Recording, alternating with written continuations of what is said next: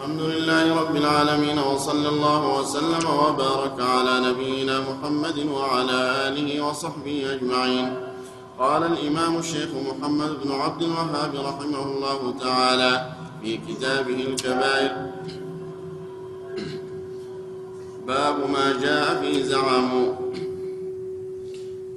عن أبي مسعود أو حذيفة رضي الله عنهما مرفوعا بئس مطيه الرجل زعموا رواه أبو داود بسند صحيح. بسم الله الرحمن الرحيم. الحمد لله رب العالمين صلى الله وسلم على نبينا محمد وعلى آله وأصحابه أجمعين. تقدم في شرح الأحاديث السابقة أن من جملة الكبائر الكذب الكذب من جملة الكبائر بدليل أن الله رتب عليه اللعنة. نجعل لعنة الله على الكاذبين. وأخبر أن الكاذب على الله أظلم الظالمين. فمن أظلم ممن كذب على الله كذب بالصدق إذ جاءه. الكذب على الرسول صلى الله عليه وسلم. قال صلى الله عليه وسلم من كذب علي متعمدا فليتبوى مقعده من النار. إن الكذب علي ليس ككذب على غيري. من كذب علي متعمدا فليتبوى مقعده من النار. وكذلك الكذب على الناس. وهو من علامات النفاق. عده النبي صلى الله عليه وسلم من علامات النفاق وقال آية المنافق ثلاث إذا حدث كذب إذا وعد أخلف وإذا اؤتمن خان. والله جل وعلا أخبر أن للمنافقين عذابا أليما بما كانوا يكذبون. يكذبون في دعواهم الإيمان وهم ليسوا بمؤمنين. فالكذب من كبائر الذنوب ومن أنواع الكذب الاعتماد على الزعم.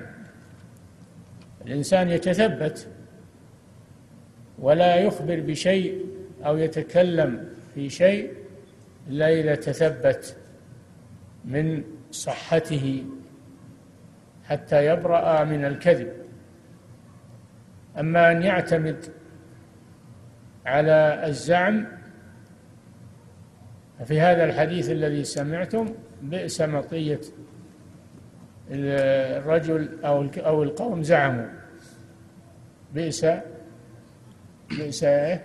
بئس مطية الرجل زعم. نعم.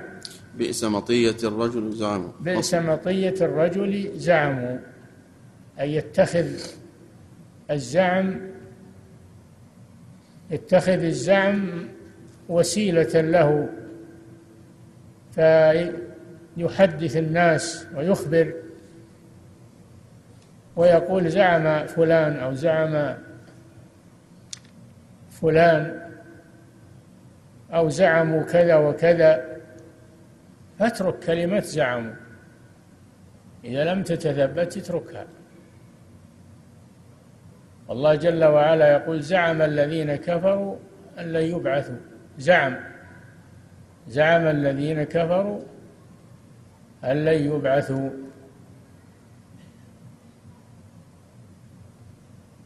ألم تر إلى الذين يزعمون أنهم آمنوا بما أنزل إليك وما أنزل من قبل؟ يزعمون. الزعم كذب. الإنسان يتثبت فيما يحدث وفيما يصدر عنه وفيما ينقله من الأخبار. نعم. ولمسلم عن أبي هريرة رضي الله عنه مرفوعا كفى بالمرء كذبا أن يحدث بكل ما سمع. وهذا في الحديث الصحيح كفى بالمرء إثما أي لا أشد. من إثم هذا المرء الذي يحدث بكل ما سمع.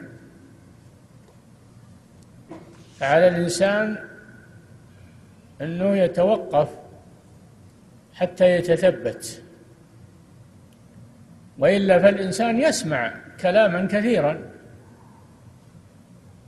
يسمع كلاما كثيرا من الأخبار ومن الناس ومن فعليه التمحيص والتثبت ولا يخبر الله بشيء يتيقن أو يغلب على ظنه أنه صدق. لئلا يوقع الناس في المحذور أو ينشر أخبارا كاذبة تشوش على الناس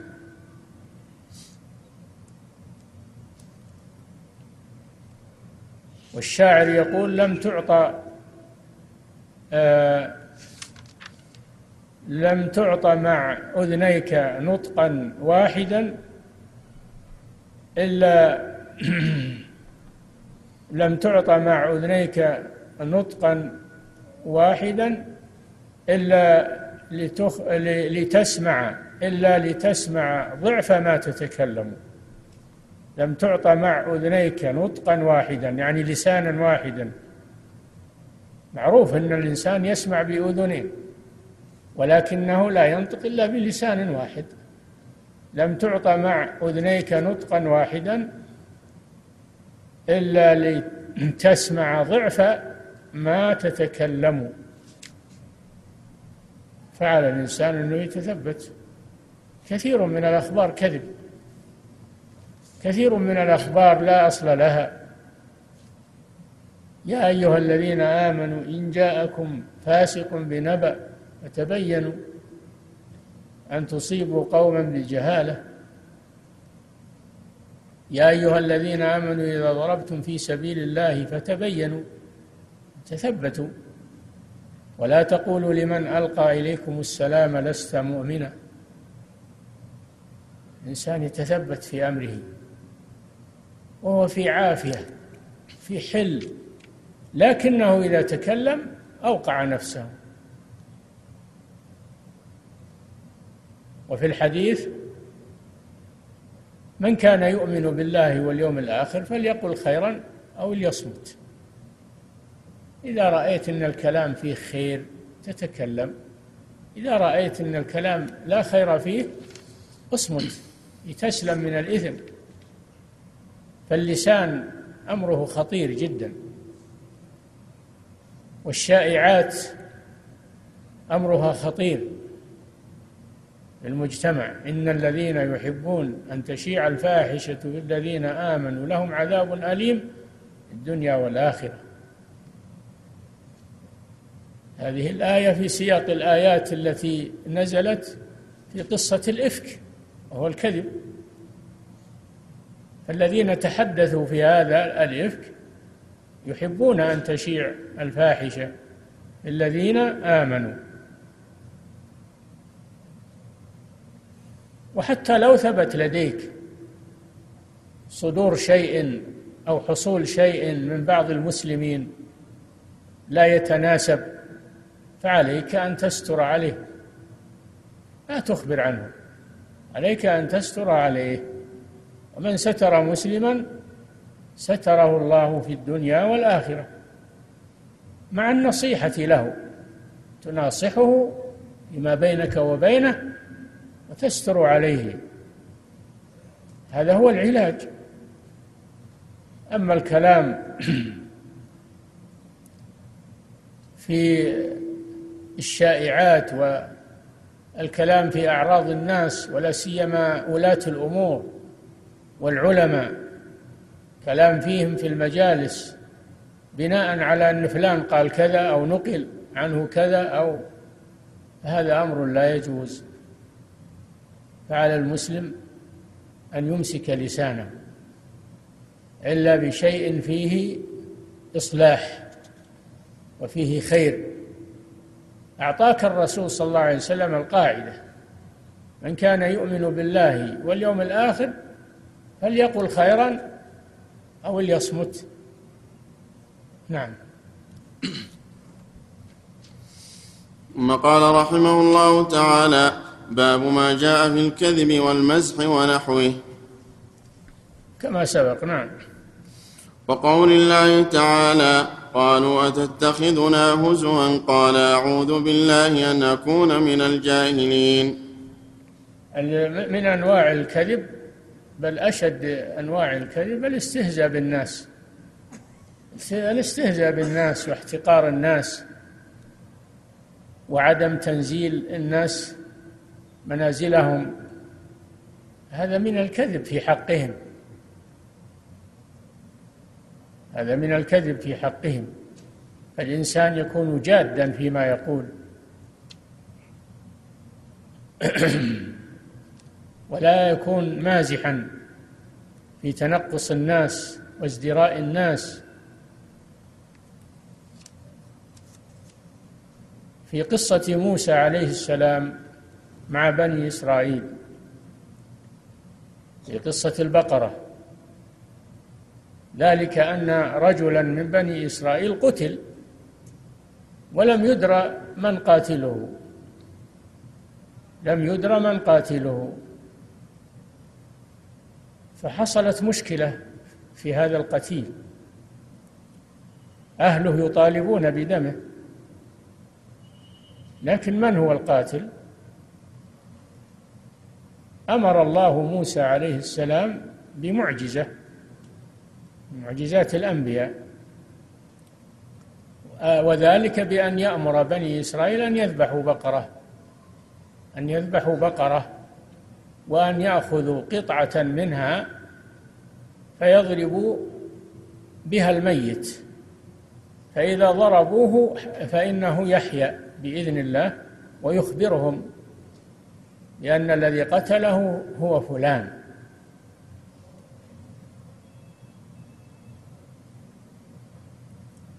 فلما أمرهم عليه الصلاة والسلام بما أمره الله به إن الله يأمركم ما قال أنا أمركم؟ قال إن الله يامركم أن تذبحوا بقرة. قالوا أتتخذنا هزوا؟ إيش علاقة البقرة في قصة القتيل؟ وهذا من تنطعات بني إسرائيل ومن تكلفاتهم وتطاولهم على أنبيائهم. يتخذون هزوا. يخاطبون النبي كليم الله. رسول رسول الله يخاطبون بهذا الكلام أتتخذنا هزوا؟ الرسول يتخذ الناس هزوا؟ قال أعوذ بالله أن أكون من الجاهلين. فالاستهزاء بالناس من خصال الجهال لا من خصال الأنبياء عليهم الصلاة والسلام ولا من خصال المؤمنين. لا يستهزئ الإنسان بالناس.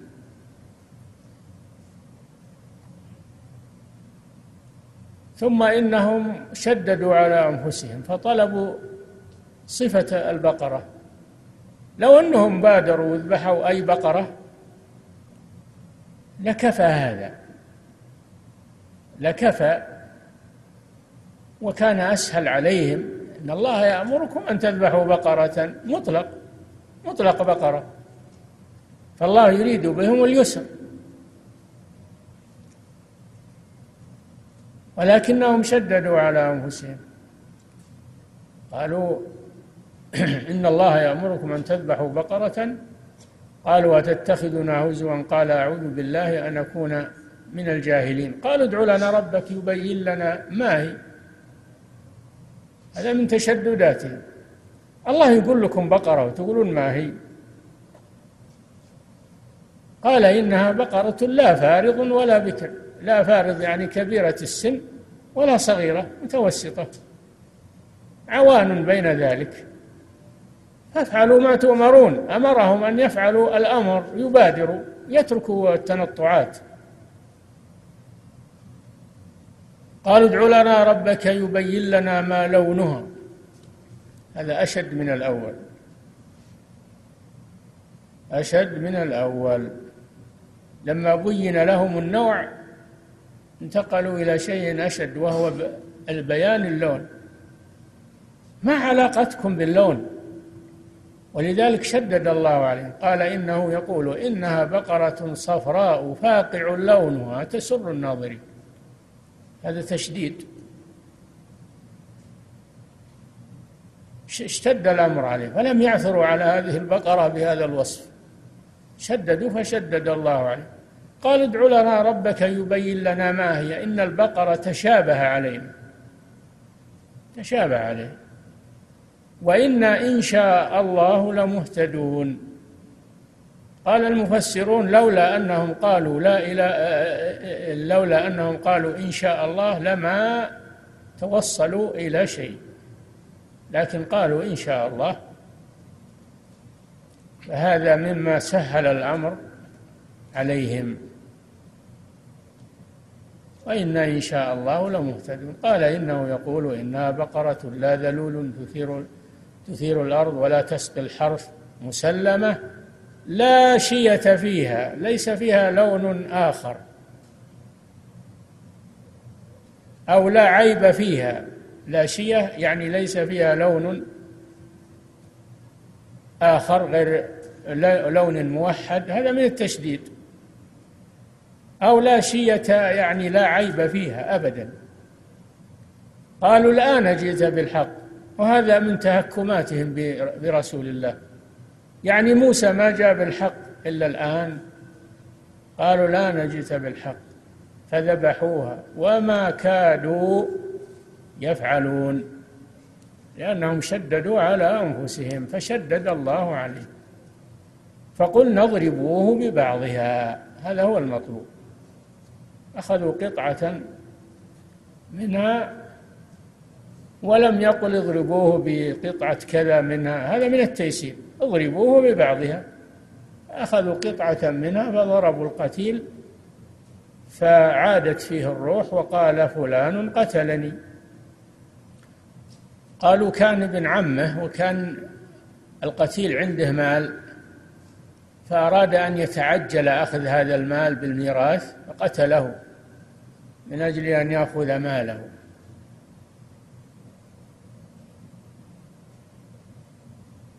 فقلنا اضربوه ببعضها كذلك يحيي الله الموتى. هذا شاهد على إحياء الموتى في الدنيا شاهدوه نموذج. ويريكم آياته لعلكم تعقلون. ثم قست قلوبكم مع مشاهدتهم. هذه الآية العظيمة قست قلوبهم. وهذا من جفاء بني إسرائيل من جفاء اليهود. ولا يزالون بهذه الصفات. هم من أقبح العالم صفات والعياذ بالله. لا يزالون. هذه قصة الباء الحاصل. والشاهد قولهم أتتخذنا هزوا فدل على أنه لا يجوز اتخاذ الناس هزوا وسخرية سخرية بهم. نعم. عن أم كلثوم بنت عقبة رضي الله عنها مرفوعا ليس الكذاب الذي يصلح بين الناس فيقول خيرا أو ينمي خيرا أخرجاه. أو ينمي. أو ينمي خيرا. هذه أم كلثوم بنت عقبة بن أبي معيط. كان أبوها كافرا شديد العداوة لرسول الله صلى الله عليه وسلم وقتل بعد وقعة بدر. وهذه البنت من الله عليها بالإسلام. فأسلمت وحسن إسلامها وهاجرت فصارت صحابية جليلة. تروي هذا الحديث الذي فيه أنه يستثنى من الكذب ما كان فيه إصلاح بين الناس. وهذه ثلاث مسائل يجوز فيها الكذب للمصلحة. الأولى الإصلاح بين الناس. والثانية في الحرب. فللقائد أنه للقائد أنه يوري بالعدو ويخدع العدو. الحرب خدعة. يخدع العدو ويوري. كان صلى الله عليه وسلم إذا أراد غزوة ورى بغيرها. هذا من السياسة الحربية. يجوز الكذب في الحرب على العدو من أجل مصلحة المسلمين. والثالثة بين الرجل وزوجته من أجل حسن العشرة. من أجل حسن العشرة. الكذب محرم ولا يجوز إلا في هذه الخصال الثلاث. ومنها هذا الحديث لإصلاح ذات البين شوف اثنين أو أو جماعة بينهم خصومة ونزاع وتباغض وتشاحن تسعى بينهم بالإصلاح وتقول فلان يحبك وفلان يود أنه يجلس معك ويتكلم معك ويروح للآخر ويقول فلان يثني عليك ويمدحك ويريد وده أنه يجلس معك وهكذا فيقرب بينهم. حتى يحصل الصلح بينهم. هذا مصلحته هذا كذب لكن مصلحته أرجح من مفسدته. فهذا من الكذب المباح. نعم.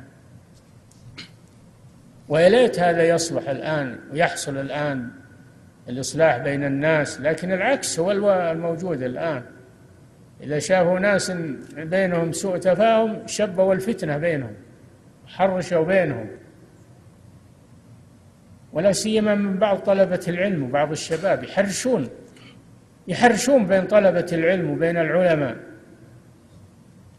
وكان الواجب الإصلاح كان الواجب الإصلاح والسعي في لم الصدع بين المسلمين وبين العلماء وبين الطلاب.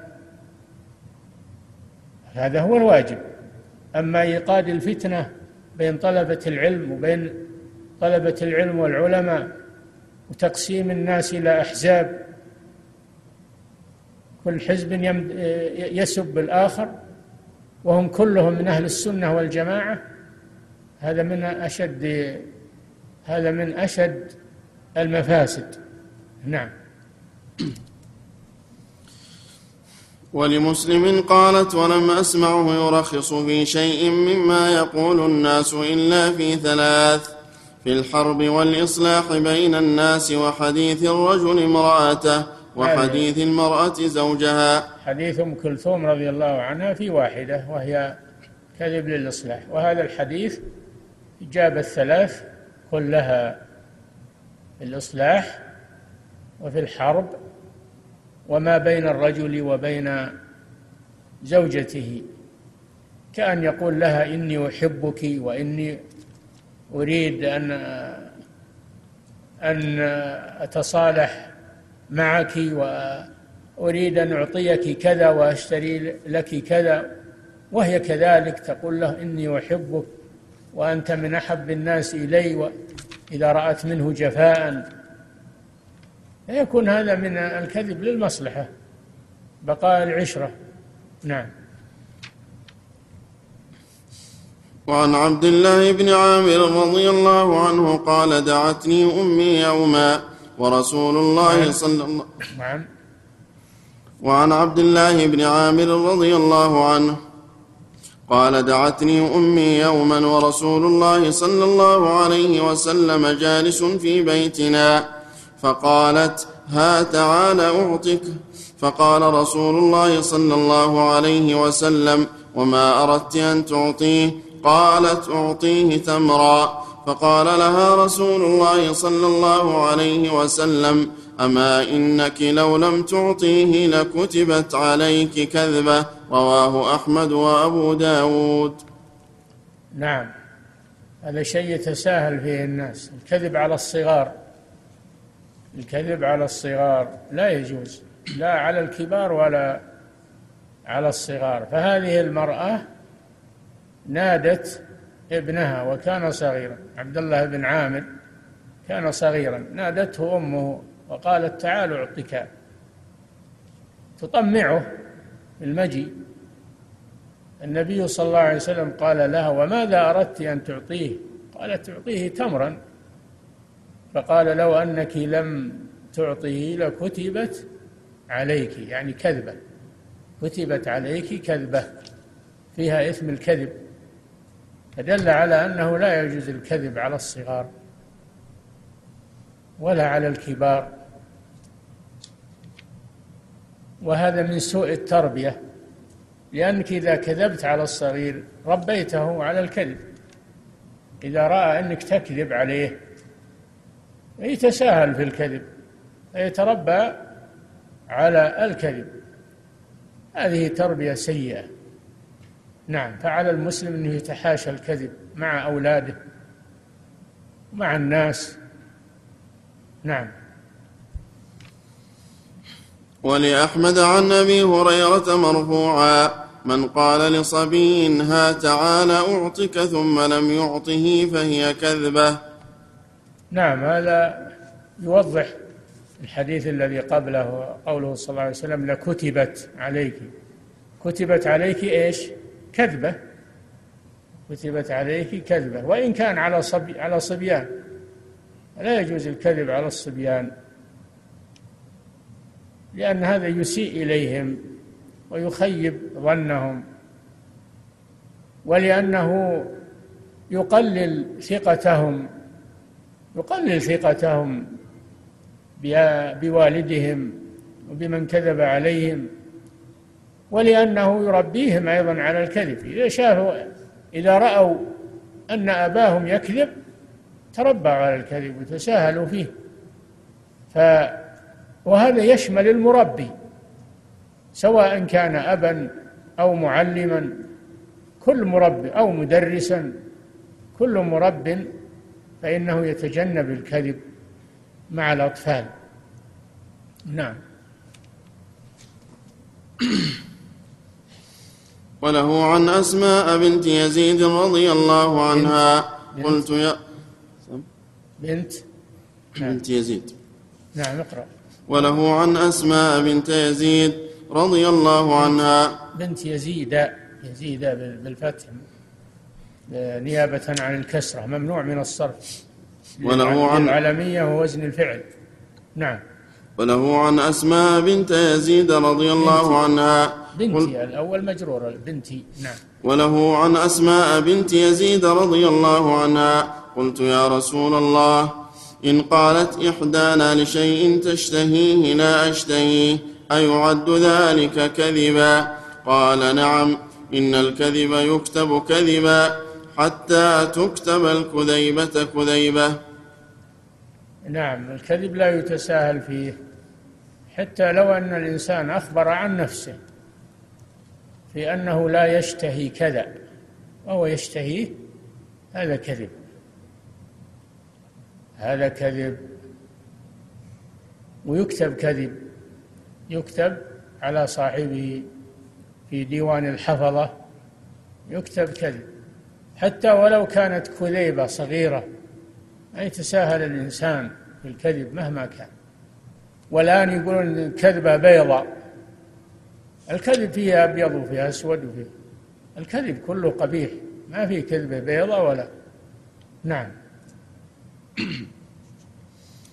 وللترمذي وحسنه مرفوعا. ويل للذي يحدث بالحديث ليضحك به القوم فيكذب. ويل له وويل له. نعم وهذا يقع فيه كثير من الناس من المتفاكهين اللي يريدون يضحكوا الناس ولا سيما في التمثيليات اللي كثرت الآن وهي كذب. فهذا يعد منها الكذب والعياذ بالله. ويخترع كذب من أجل يضحك الناس ويقول شيئا لم يحصل من أجل أن يضحك الناس. الكذب لا يجوز في حال من الأحوال. وديننا دين جد وصدق ولله الحمد. ما هو بجد ما هو بدين هزل وكذب. المازح لا بأس به إذا كان من جنس مزح الرسول صلى الله عليه وسلم. كان صلى الله عليه وسلم يمزح ولا يقول إلا حقا كان يمزح ولا يقول إلا حقا يقول من باب التورية. يقول شيء على خلاف ظاهره. وهو حق. جاءته امرأة كبيرة السن فقالت يا رسول الله ادعو الله أن يجعلني من أهل الجنة. فقال صلى الله عليه وسلم إنه لا يدخل الجنة عجوز من باب المزح. فالمرأة أصابها الهم والحزن فقال لها أما سمعت الله جل وعلا يقول إنا أنشأناهن إنشاء فجعلناهن أبكارا عربا أترابا. فالمسلمة الكبيرة تعاد يوم القيامة شابة تدخل الجنة شابة في سن الشباب. فالرسول مزح عليها ولم يقل إلا حقا ما قال كذبا. جاءه رجل يطلب منه أن يحمله على بعير. فقال له صلى الله عليه وسلم لأحملنك على ولد الناقة الرجل فهم أنه يحمله على على بعير صغير. على بعير صغير. ولد الناقة يعني صغير. قال وماذا يفعل ولد الناقة؟ قال وهل تلد الجمال إلا النوق؟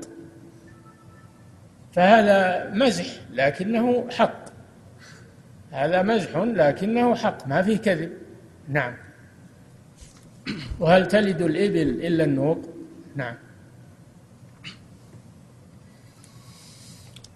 قال رحمه الله تعالى باب ما جاء في التملق ومدح الإنسان بما ليس فيه. وهذا من أشد الكذب والعياذ بالله هو التملق ومدح الإنسان بما ليس فيه. ومدح الإنسان في وجهه. كل هذا أمر لا يجوز. لأن التملق هذا كذب لأنك تمدحه وأنت كذاب أنت تذمه في قلبك تذمه. لكنك تمدحه لما قابلته تمدحه وأنت في نفسك لست كذلك تذمه.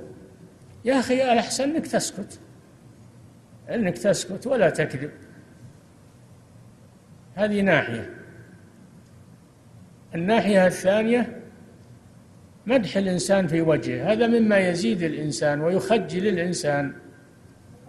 فالإنسان إذا مدحته في وجهه إما أنك تخجله وإما أنك تحمله على الكبر والإعجاب بنفسه. النبي صلى الله عليه وسلم يقول إذا رأيتم المداحين فاحثوا في وجوههم التراب. ولما مدح رجل آخر عند النبي صلى الله عليه وسلم وكان حاضرا قال ويحك قطعت عنق أخاك. قطعت عنق أخيك. قطعت عنق أخيك. فلا يجوز التملق. الإنسان لا يقول إلا حقا أو يسكت.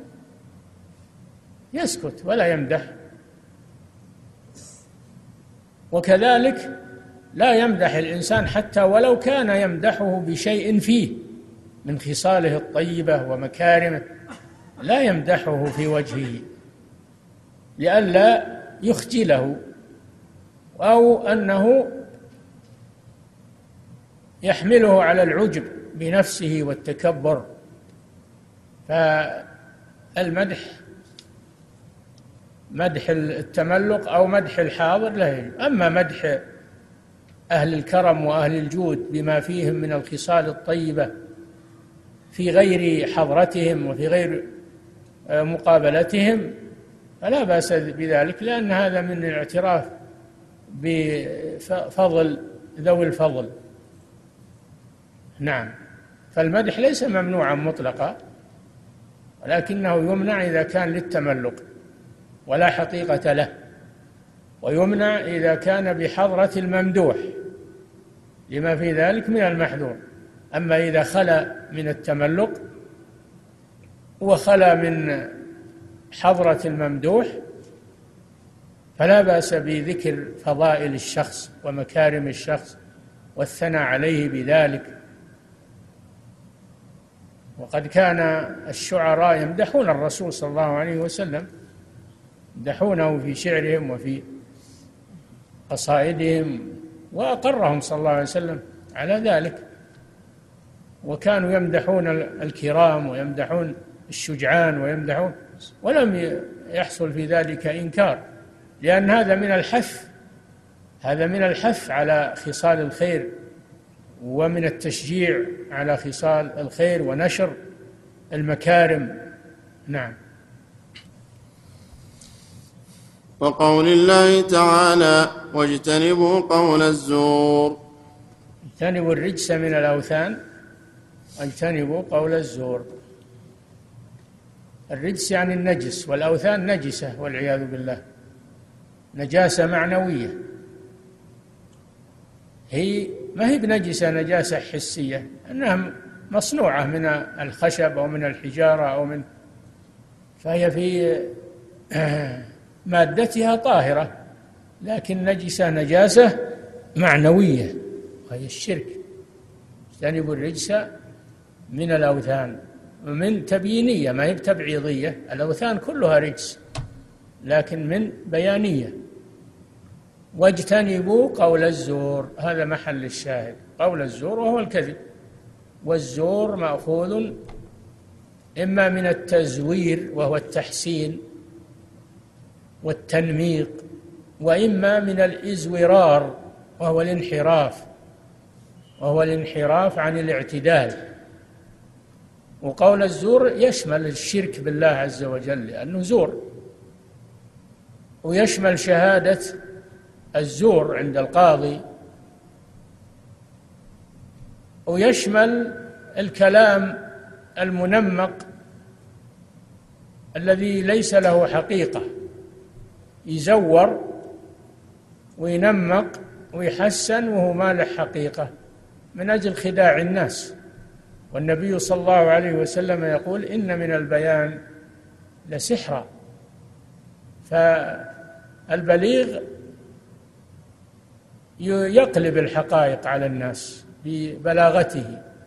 فإذا استعملها في الخير يستعمل البلاغة في الخير هذا طيب.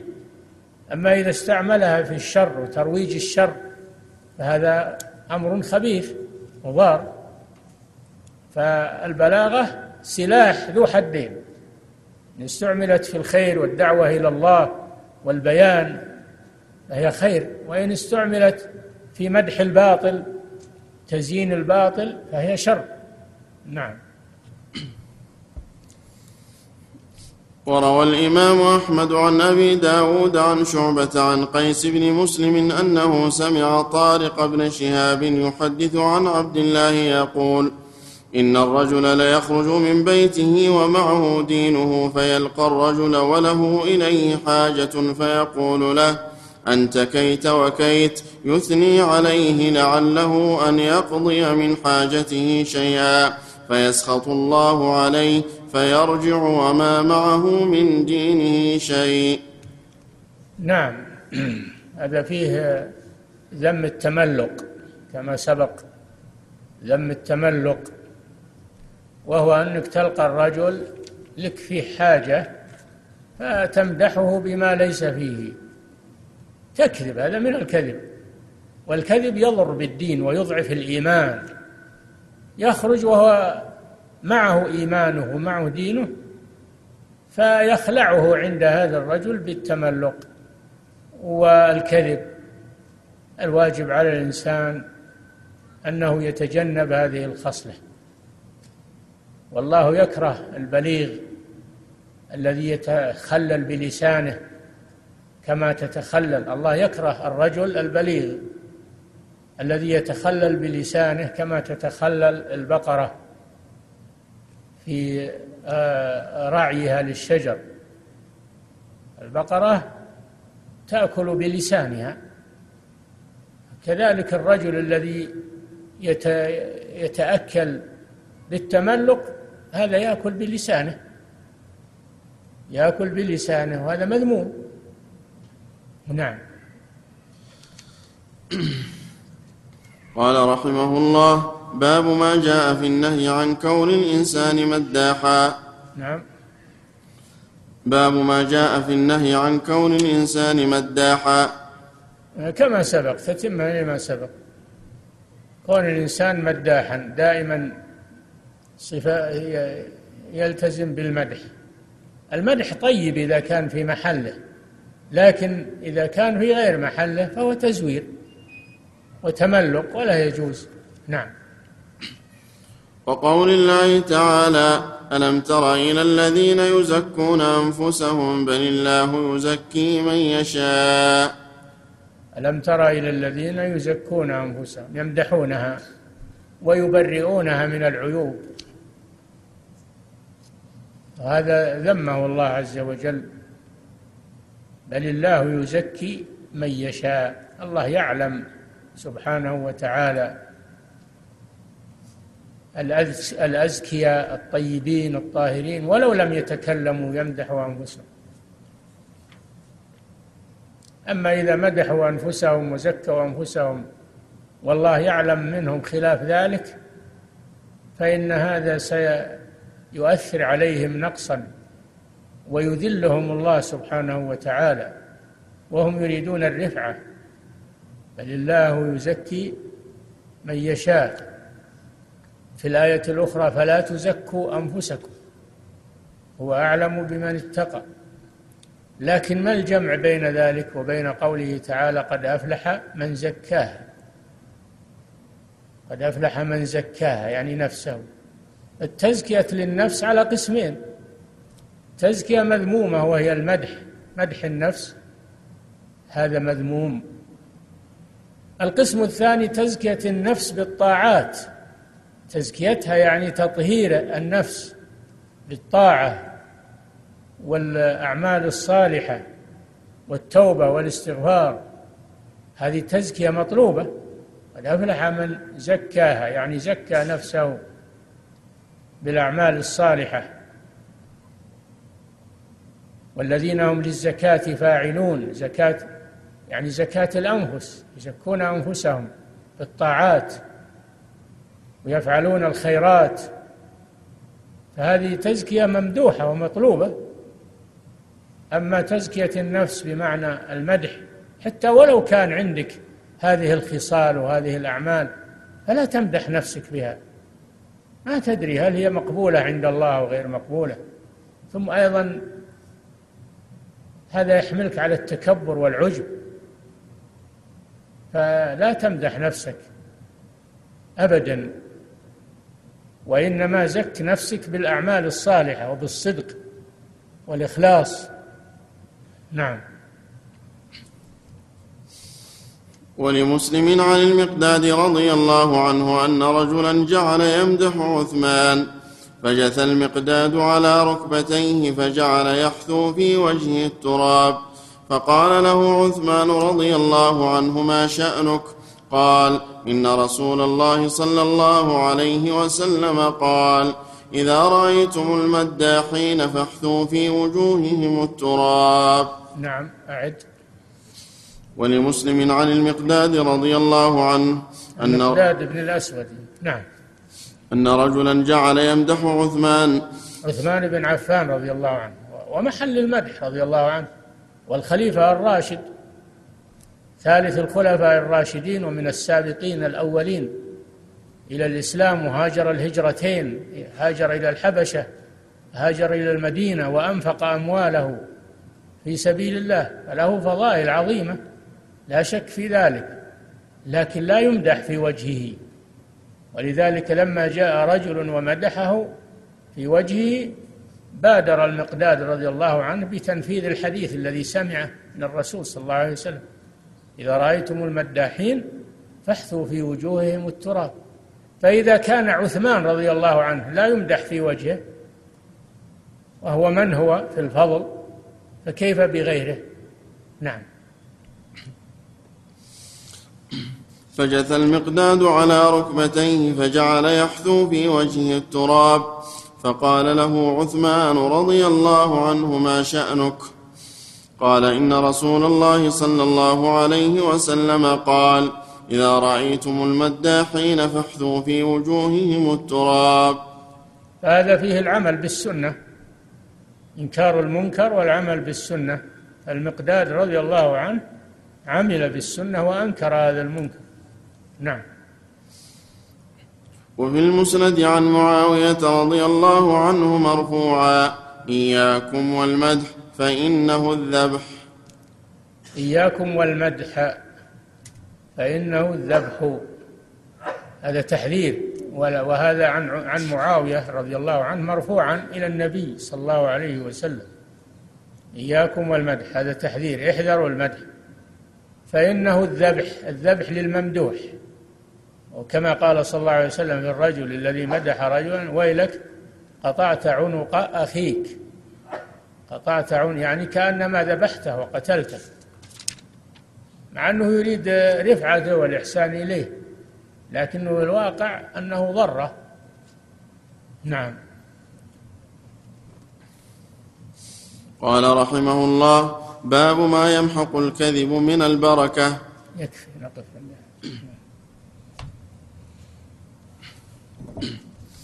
أحسن الله إليكم معالي الشيخ.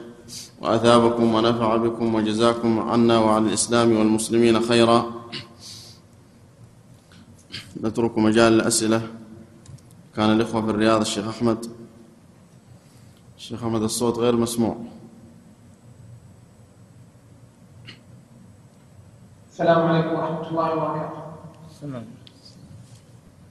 معالي الشيخ أحسن الله إليكم ونفعنا بعلمكم ومد في عمركم على طاعته. نعيد قراءة السؤال. يقول السائل ما حكم من كذب خشية على نفسه من الوقوع في الضرر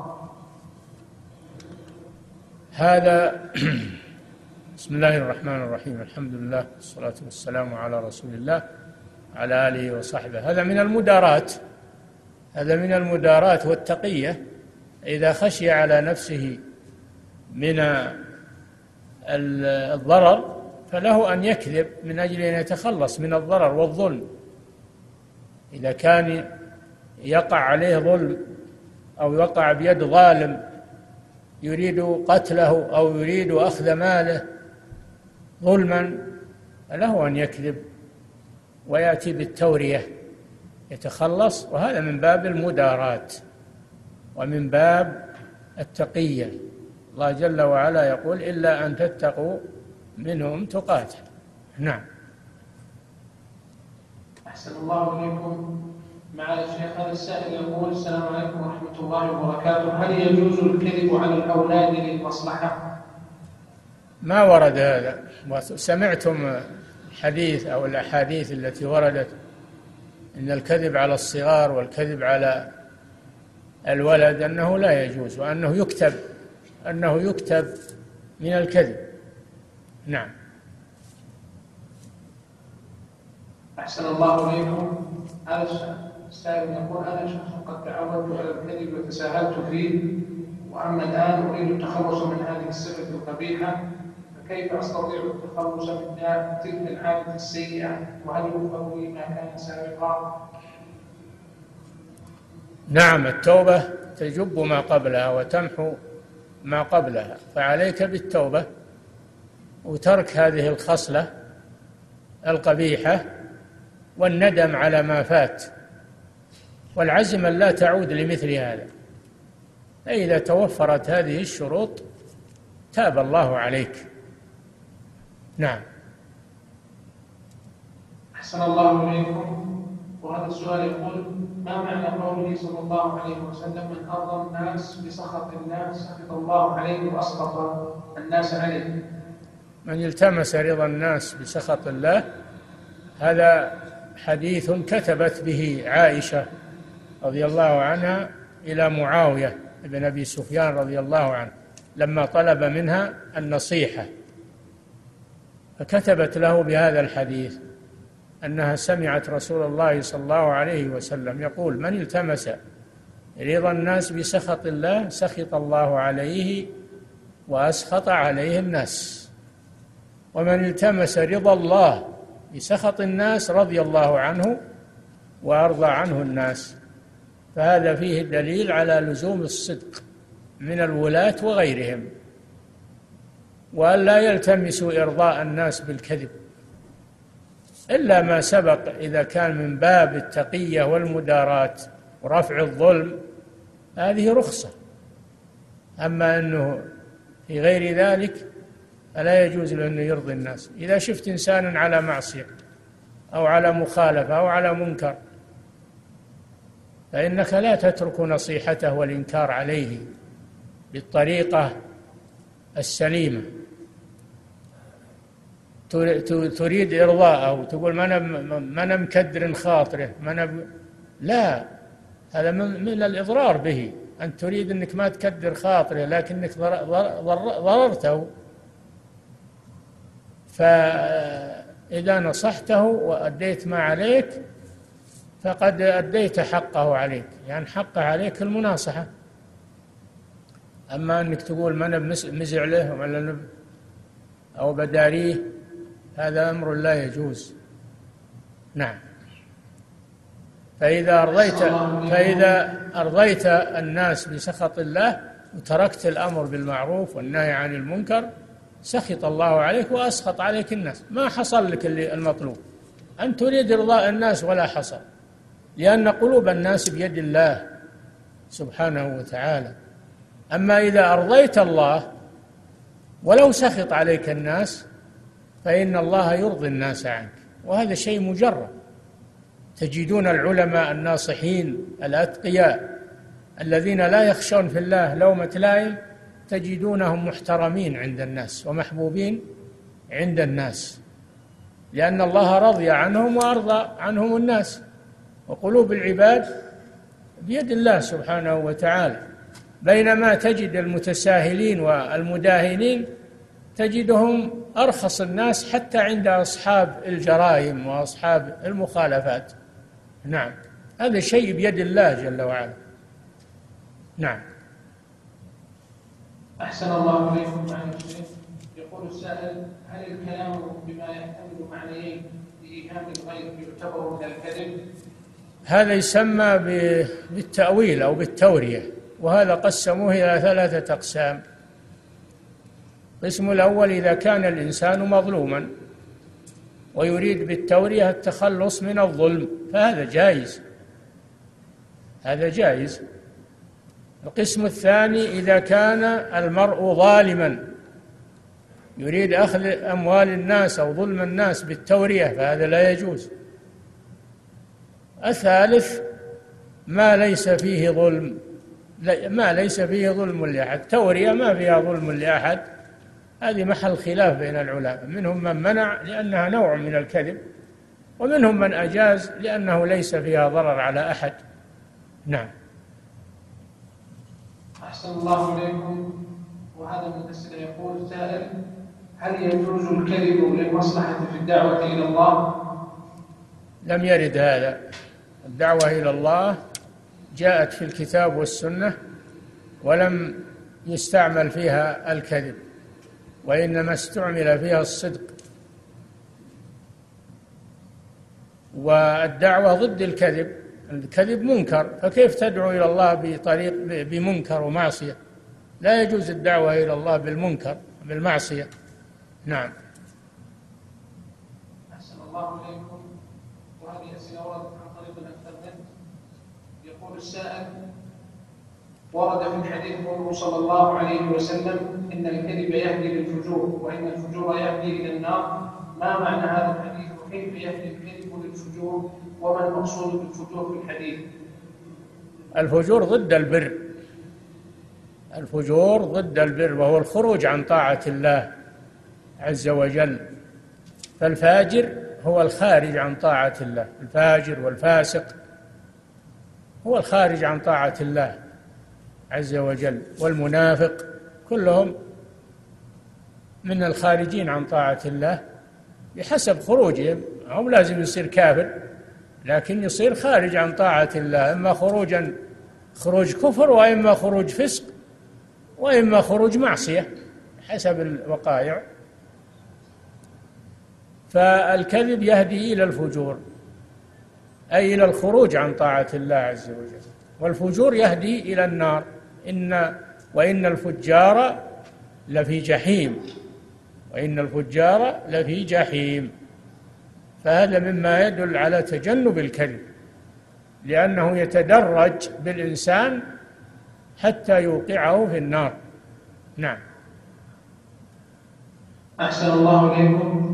وهذا السائل يقول معالي الشيخ ورد حديث ابي هريره رضي الله عنه قوله صلى الله عليه وسلم لا يشربن الرجل قائما ومن نسي فليستغفر هل تصح كلمة فليستغفر؟ وإن صحت فهل الأمر بالوجوب؟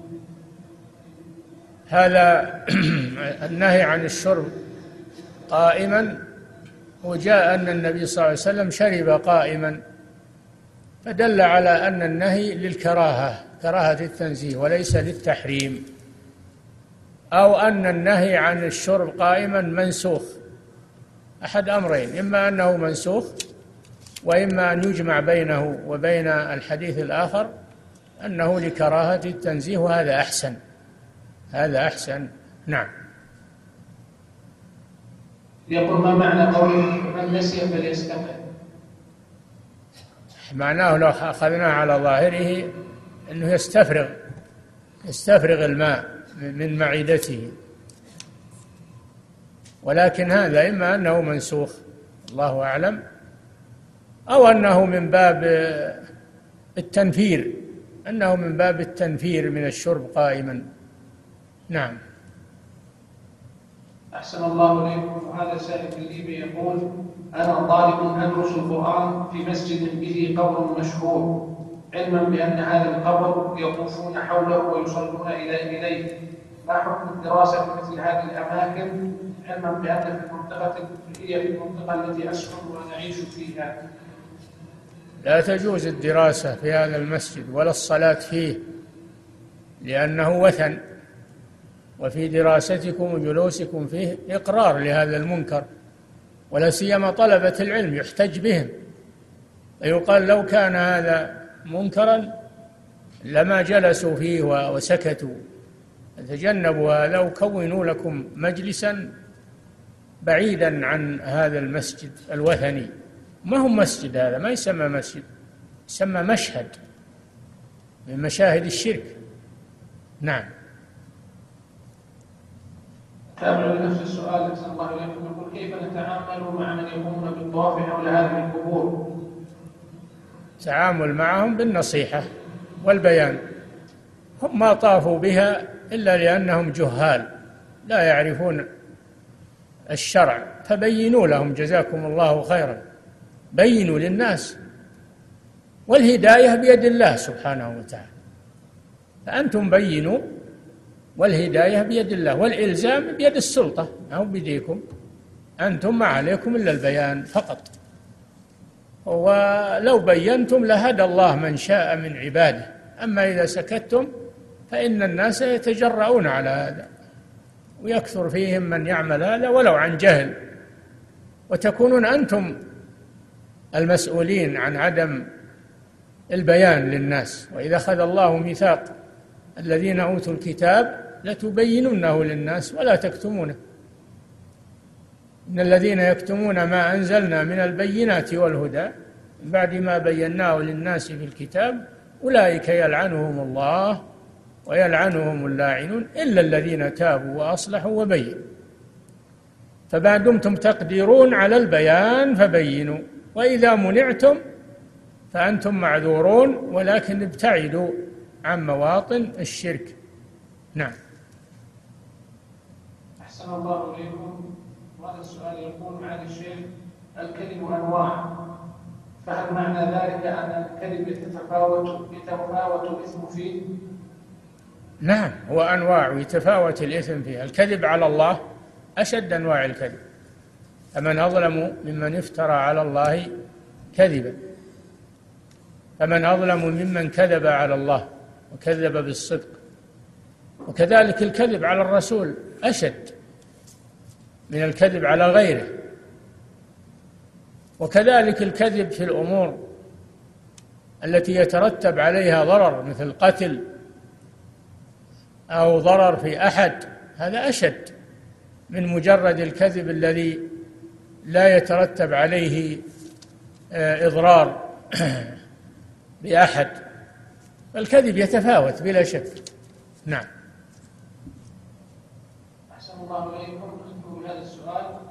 يقول السائل في قوله تعالى قال اجعلني على خزائن الأرض إني حفيظ عليم. هل في هذا تزكية للنفس؟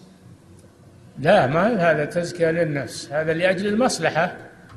يوسف عليه السلام طلب أن يتولى المالية يتولى مسؤولية بيت المال. من أجل أن يحسن فيه. فإذا كان عند الإنسان أهلية وهناك أمر ضايع من أمور الدولة وأنت عندك أهلية فإنه يشرع لك أو قد يجب عليك أن تتقدم في طلب تولي هذا الشيء من أجل الإصلاح فيه. من أجل الإصلاح فيه. حتى قالوا إن القاضي إذا رأى إن ما فيها أحد يصلح للقضاء وأن أمور الناس تضيع. العالم إذا رأى أن ليس ما فيه من يصلح للقضاء وأن أمور الناس تضيع فإنه يتقدم ويطلب القضاء. يطلب القضاء من أجل الإصلاح إصلاح أمور الناس والحكم بالشريعة. نعم.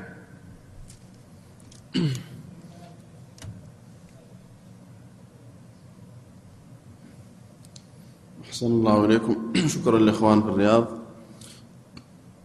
قبل أن نبدأ بطرح الأسئلة هنا نحب أن ننوه إلى أن درس سماحة الشيخ عبد العزيز آل الشيخ مفتي عام المملكة يوم السبت القادم. سيحل محله درس الشيخ سعد بن ناصر الشثري. نظرا لارتباط سماحة الشيخ بعد المغرب في يوم السبت القادم. على أن تكون بقية الأسابيع القادمة إن شاء الله كل الدروس في موعدها. وإنما هذا ظرف طارئ نظرا لارتباط سماحته. وسيكون درس بعد العشاء لفضيلة الشيخ سعد بن ناصر يقدم إلى بعد المغرب يوم السبت. ونسأل الله التوفيق والسداد للجميع. نستأذن معاليكم في طرح أسئلة الحضور. هذا سائل يقول هل من كلمة توجيهية في طلبة العلم وحاجة الناس لذلك وخاصة في هذا الزمن الذي قل فيه العلماء وكثرت فيه الفتن؟ أثابكم الله. لا شك هذا أمر مهم جدا. أنه يجب على شباب الأمة أن يبادروا لطلب العلم على أيدي العلماء ولا يتعلموا على الكتب أو على المتعالمين أو على الجهال. أو على من يحملون أفكارا سيئة أو منحرفة بل عليهم أن يبادروا بالاتصال بالعلماء ويسألوهم ويتعلموا على أيديهم. يحضروا الدروس في المساجد المحاضرات والندوات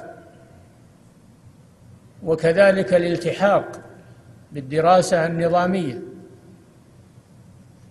من الابتدائي إلى الدراسات العليا. فيها خير كثير. فيها علماء فيها كتب مقررة فيها خير كثير. سيما في هذه البلاد ولله الحمد. الدراسة النظامية فيها خير كثير. فإذا جمع الإنسان بين الدراسة النظامية والدراسة على المشايخ المساجد فهذه خير إلى خير. أما إذا لم يتمكن من الدراسة النظامية أو لم يقبل فيها يتجه إلى المساجد وإلى العلماء في المساجد وإلى السؤال عما أشكل عليه. أما أن يقول ما في أحد ويجلس في بيته ويقرأ في الكتب أو يروح لواحد جاهل مثله أو إنسان يحمل أفكارا سيئة ويتعلم عليه ويقول هذا فاهم وهذا هذا خطر عظيم. نعم. أحسن الله إليكم. يقول ما رأي فضيلتكم في من يقول أنه يجب أن يتمسك طالب العلم بالنص ولا يأخذ بالقول الراجح في المذاهب الأخرى؟ وهل يجب على طالب العلم أن يتمذهب؟ هذا كلام باطل. القول الراجح هو التمسك بالنص. ما يكون راجح إلا إذا كان متمسكا بالنص. فلا فليس فيه فرق بين القول الراجح وبين النص. فهذا ما يفهم السائل هذا ما يفهم الواقع. فأخذك بالقول الراجح ما هو بتقليد للشخص وإنما هو وإنما هو اتباع للرسول صلى الله عليه وسلم. نعم. أحسن الله إليكم. يقول فضيلة فضيلة الشيخ ما رأيكم في من يدعي أنه من أهل السنة والجماعة وهو يمدح ويثني على من يقدح في صحابة رسول الله صلى الله عليه وسلم ويتكلم على أنبيائه بكلام غير لائق ولا يقوم ببيان ما وقع فيه من أخطاء بحجة عدم التفريق بين الأمة. نرجو منكم توضيح هذا الأمر الذي يتعلق بالولاء والبراء مع أهل البدع. نعم هذا واقع مع الأسف وهو أنه ظهر ظاهرة وظهرت وازغة لا تتحاشى من سب الصحابة ومن سب العلماء ومن سب أهل الخير. ولا تنكر على الفرق الضالة. لا تنكر على الفرق الضالة الذين يسبون الصحابة ويتكلمون في حق السلف الصالح يقولون إن هذا من حرية الرأي. هذا من حرية الرأي. الدين ما في حرية رأي. الدين دين الله عز وجل. فالواجب الحذر من هذه الفكرة الخبيثة. وأن يمسك الإنسان لسانه عن سلف الأمة. ولا سيما صحابة رسول الله صلى الله عليه وسلم وعن الأئمة الأخيار وعن أهل العلم وأهل الخير أن يمسك لسانه عن الكلام فيهم وأن ينكر على من يتطاول على أهل الخير وعلى السلف الصالح. ولا بد من التمييز. ما, ما نقول كل من قال أنا مسلم نقول كلهم إخوانه. لا لا بد من التمييز بين المتمسك وغير المتمسك. من الناس من يقول آمنا بالله وباليوم الآخر وما هم بمؤمنين. خادعون الله والذين آمنوا. فليس كل من قال أنا مسلم يكون مسلما حقا. يكون أنه يتسمى بالإسلام وهو غير مسلم للخداع والمكر. فالواجب التمييز بين أهل الحق وأهل الباطل. والولاء والبراء أمر مطلوب. تولي أولياء الله ومعاداة أعداء الله. هذا هو الواجب. واللي ما عنده فرقان هذا ما عنده دين. الدين فيه فرقان. إن تتقوا الله يجعل لكم فرقانا ويكفر عنكم سيئاتكم. تفرق بين الحق والباطل بين الهدى والضلال بين أهل الخير وأهل الشر بين أصحاب الجنة وأصحاب النار. تفرق بينهم. نعم. أحسن الله إليكم أستاذن معاليكم في الأذان. الأذان ما يحتاج استئذان. بسم الله الرحمن الرحيم. فضيلة الشيخ هل يلزم أني إذا قلت فلانا أشعري أني بدعته وإذا قلت فلانا علماني أني كفرته؟ هذا حسب المصلحة. إذا كان في ذكره مصلحة بالتحذير منه إنسان معجب به و ولا يدري عن حقيقته وتبين له هذا شيء طيب. أما إن كان من باب التشهي والكلام في الناس هذا لا يجوز. ما ما له ما في مصلحة هذا الأشعري أشعري لو ما قلت أنه أشعري. لكن إذا كان أحد مغتر بها أو أنه ما درى عن حقيقته تبين له. هذا من النصح. نعم. أثابكم الله. هل يجوز للرجل أن يقول سمعت هذا الخبر من فلان ويذكره باسمه لكن دون التثبت من صحة الخبر؟ لا ما يجوز له. ما يجوز له أن يخبر بخبر وهو لا يغلب على ظنه أو يتيقن أنه صحيح وأنه صدق. نعم. ولو نسبه إلى فلان وش الداعي؟ ما يصلح هذا. نعم. أحسن الله إليكم. هل ما يسمى بالنكت مما ورد في حديث الترمذي الترمذي من الحديث الذي يضحك به القوم؟ هذا وضحه فعل الرسول صلى الله عليه وسلم. النكت التي ليس فيها كذب لا بأس بها. أما النكت التي فيها كذب هذه لا تجوز. نعم. أحسن الله إليكم. ما رأي فضيلتكم في من يحلف في الإصلاح بين الناس إذا اضطر لذلك؟ يحلف؟ إي نعم. كيف يصلح؟ يمكن يحلف إنه حصل شيء وما حصل. نعم. يمكن يحلف إنه فلان قال كذا وكذا من باب الإصلاح وهو ليس لم يحصل. يكذب ويحلف في آن واحد. الحلف ما أدري لا. الحلف لا. لكن أنه يكذب من أجل الإصلاح هذا لا بأس. أما الحلف ما أدري. نعم. أثابكم الله. يقول كنت في إحدى المحاكم في عمل خاص وحينما أنا جالس طلب مني أحد الأشخاص أن أشهد معه في بيع أرض لا أعرفها ولا لا أعرفه هو ولا أعرف الأرض فهل علي إثم في ذلك أو هل عملي صحيح؟ لا بد في الشاهد أنه يعلم يعلم ما يشهد به. تحمل الشهادة لا بد أن تعلم ما تشهد به. أما إذا كنت لا تعلم ما تشهد به فلا يجوز لك إلا من شهد بالحق وهم يعلمون. وفي الحديث على مثلها فاشهد أو دع يعني مثل الشمس. نعم. أحسن الله إليكم.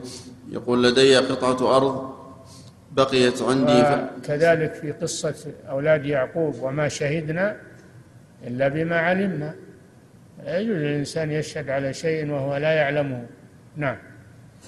صلى الله إليكم. يقول لدي قطعة أرض بقيت عندي فترة ثم بعتها واشتريت بثمنها أرضا أخرى.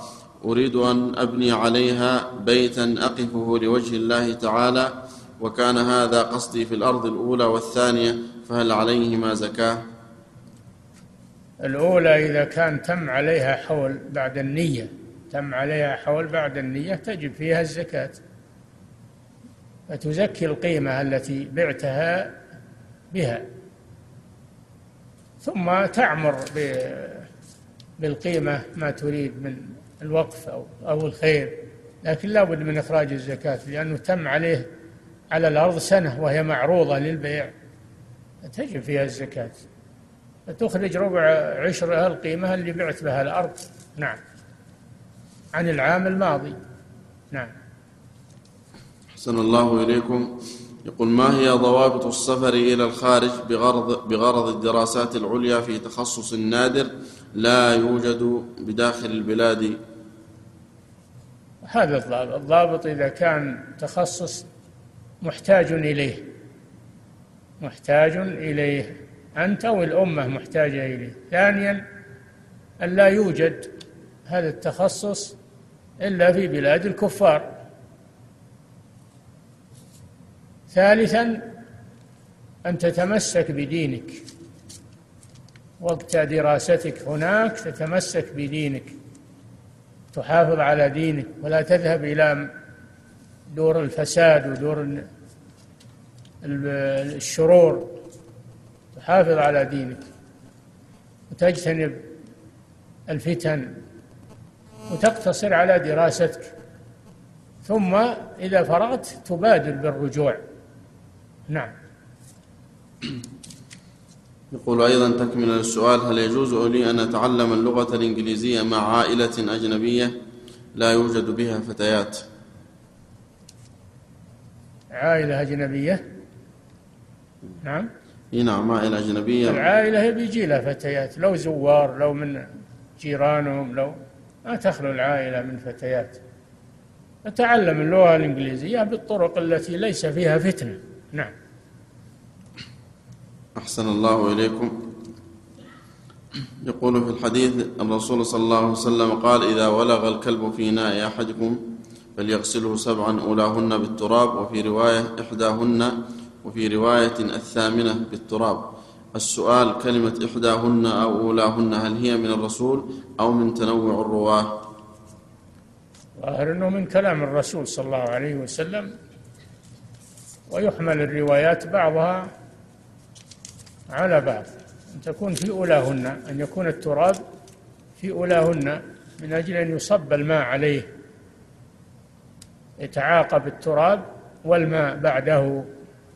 فتترجح رواية أولاهن وهي لا تخالف إحداهن لأن أولاهن يصدق عليها أنها إحداهن. نعم. ثابكم الله. ما صحة ما ورد في أحاديث كثرة الصلاة على النبي صلى الله عليه وسلم بأنه إذا صلي عليه أكثر من ألف مرة بشر بالجنة وغيرها ما أصح ما ورد في ذلك. أصح ما ورد في ذلك قوله صلى الله عليه وسلم من صلى علي واحدة صلى الله عليه بها عشرة. وهذا يوافق ما جاء في الأدلة الأخرى من قوله تعالى من جاء بالحسنة فله عشر أمثالها. وأما بتعداد وزيادة الآلاف الله أعلم بذلك. نعم. أحسن الله إليكم. يقول فضيلة الشيخ منذ شهرين تقريبا تخرجت من أحد المساجد ورغبة مني وحرصا لتعييني بمدينة الطائف لوجود أهلي بها. دخل خالي وسيطا بيني وبين شخص قريب من المسؤولين عن التعيين بشرط أن أدفع له مبلغ خمسة آلاف ريال لخالي ليتم إيصالها لهذا الشخص وأنا متردد في إعطائهم هذا المبلغ أفتوني مأجورين. هذا من الرشوة. أنت راشي والموظف اللي يأخذ الرشوة هذا مرتشي والساعي بينكما هذا رائش. وقد لعن النبي صلى الله عليه وسلم الراشية والمرتشية والرائش وهو الذي يسعى بينهما. نعم. إذا كان الشيخ اللي يأخذ المبلغ من خارج الإدارة وله من خارج هذا ساعي هذا يسعى بالرشوة. هذا هو الرايش يسعى. نعم. أحسن الله إليكم. يقول إذا دخلت المسجد الحرام لأداء الصلاة فهل لا بد من الطواف بالبيت؟ هذا بالنسبة للقادم. أول ما يقدم أول ما يبدأ به الطواف تحية الكعبة. أما بالنسبة للمقيم في مكة هو بالخيار. إذا دخل المسجد الحرام هو بالخيار. إن شاء ذهب وطاف بالبيت وإن شاء صلى ركعتين وجلس في المسجد. نعم. أحسن الله إليكم. يقول ما حكم ما يقوم به بعض المدرسين عندما يكتبون الساعة السادسة والنصف مثلا وهو قد حضر الساعة السابعة لخوف الفتنة في المدرسة لأن أغلب المدرسة يعملون هذا؟ هذا من الكذب. هذا من الكذب. لا بد من التقيد بالنظام. ويكتب الواقع. يكتب الواقع وهو الوقت الذي حضر فيه. ومن لزم الصدق نجا. لكن عليه تحاشى هذا بالتبكير. يا أخي بكر زود ربع ساعة تسلم من هذا. نعم. أثابكم الله. ما حكم صلاة الإشراق؟ وإن قدر أنه أنه اعترضوا شيء في الطريق وتأخر من أجل عذر يكتب وقت دخوله ويكتب العذر. يقول جيت في ساعة كذا وكذا والعذر كذا وكذا. يلتزم الصدق. نعم. أحسن الله إليكم. يقول ما حكم صلاة الإشراق؟ وهل أداؤها يكون في وقت النهي؟ صلاة الإشراق هذه عند العوام ما تسمية عند العوام. هي صلاة الضحى. صلاة الضحى تبدأ من من طلوع الشمس. من من, من ارتفاع الشمس قيد رمح. إذا ارتفعت الشمس قيد رمح يصلي صلاة الضحى. والناس يسمونه صلاة الإشراق. نعم. الإشراق ما له صلاة هي صلاة الضحى. نعم. أحسن الله إليكم. ما حكم قضاء السنن الرواتب وأنا راكب السيارة وهل يشترط لها استقبال القبلة؟ سنن الرواتب لا تقضى إلا راتبة الفجر. ورد أنها تقضى. أما بقية الرواتب إذا فاتت لا تقضى لأنها سنة فات محلها. القضاء خاص بالفرائض. نعم. أثابكم الله. يقول تاجر يريد أن يدينني سيئة. آه، راتبة الفجر تقضى وكذلك قيام الليل. ورد أنه يقضى قيام الليل يقضى الضحى. هاتين الصلاتين قيام الليل وراتبة الفجر. نعم. أحسن الله إليكم. يقول تاجر يريد أن يدينني سيارة ولكن ليس عنده حاليا شيء. ووجد بعد ذلك سيارة فهل يشتريها ثم يدينني إياها؟ إذا كان شاريها بنية أنها لك فلا يجوز هذا. أما إذا كان شاريها له يتملكها هو ثم اشتريتها منه فلا بأس.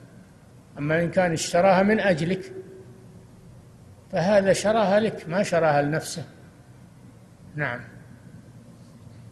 ثابكم الله يقول ما حكم التبول واقفا؟ يجوز عند الحاجة يجوز التبول عند الحاجة. إذا كان ما يستطيع الجلوس أو الأرض وسخة وقد بال النبي صلى الله عليه وسلم واقفا في بعض الأحيان للحاجة. يجوز التبول واقفا من أجل الحاجة. نعم. أحسن الله إليكم. كان هذا آخر السؤال نسأل الله جل وعلا أن ينفعنا بعلم علمائنا وأن يزيدنا وإياهم علما وهدى وتوفيقا وأن يجزي معالي الشيخ صالح خير الجزاء على مقدم صلى الله وسلم على نبينا محمد.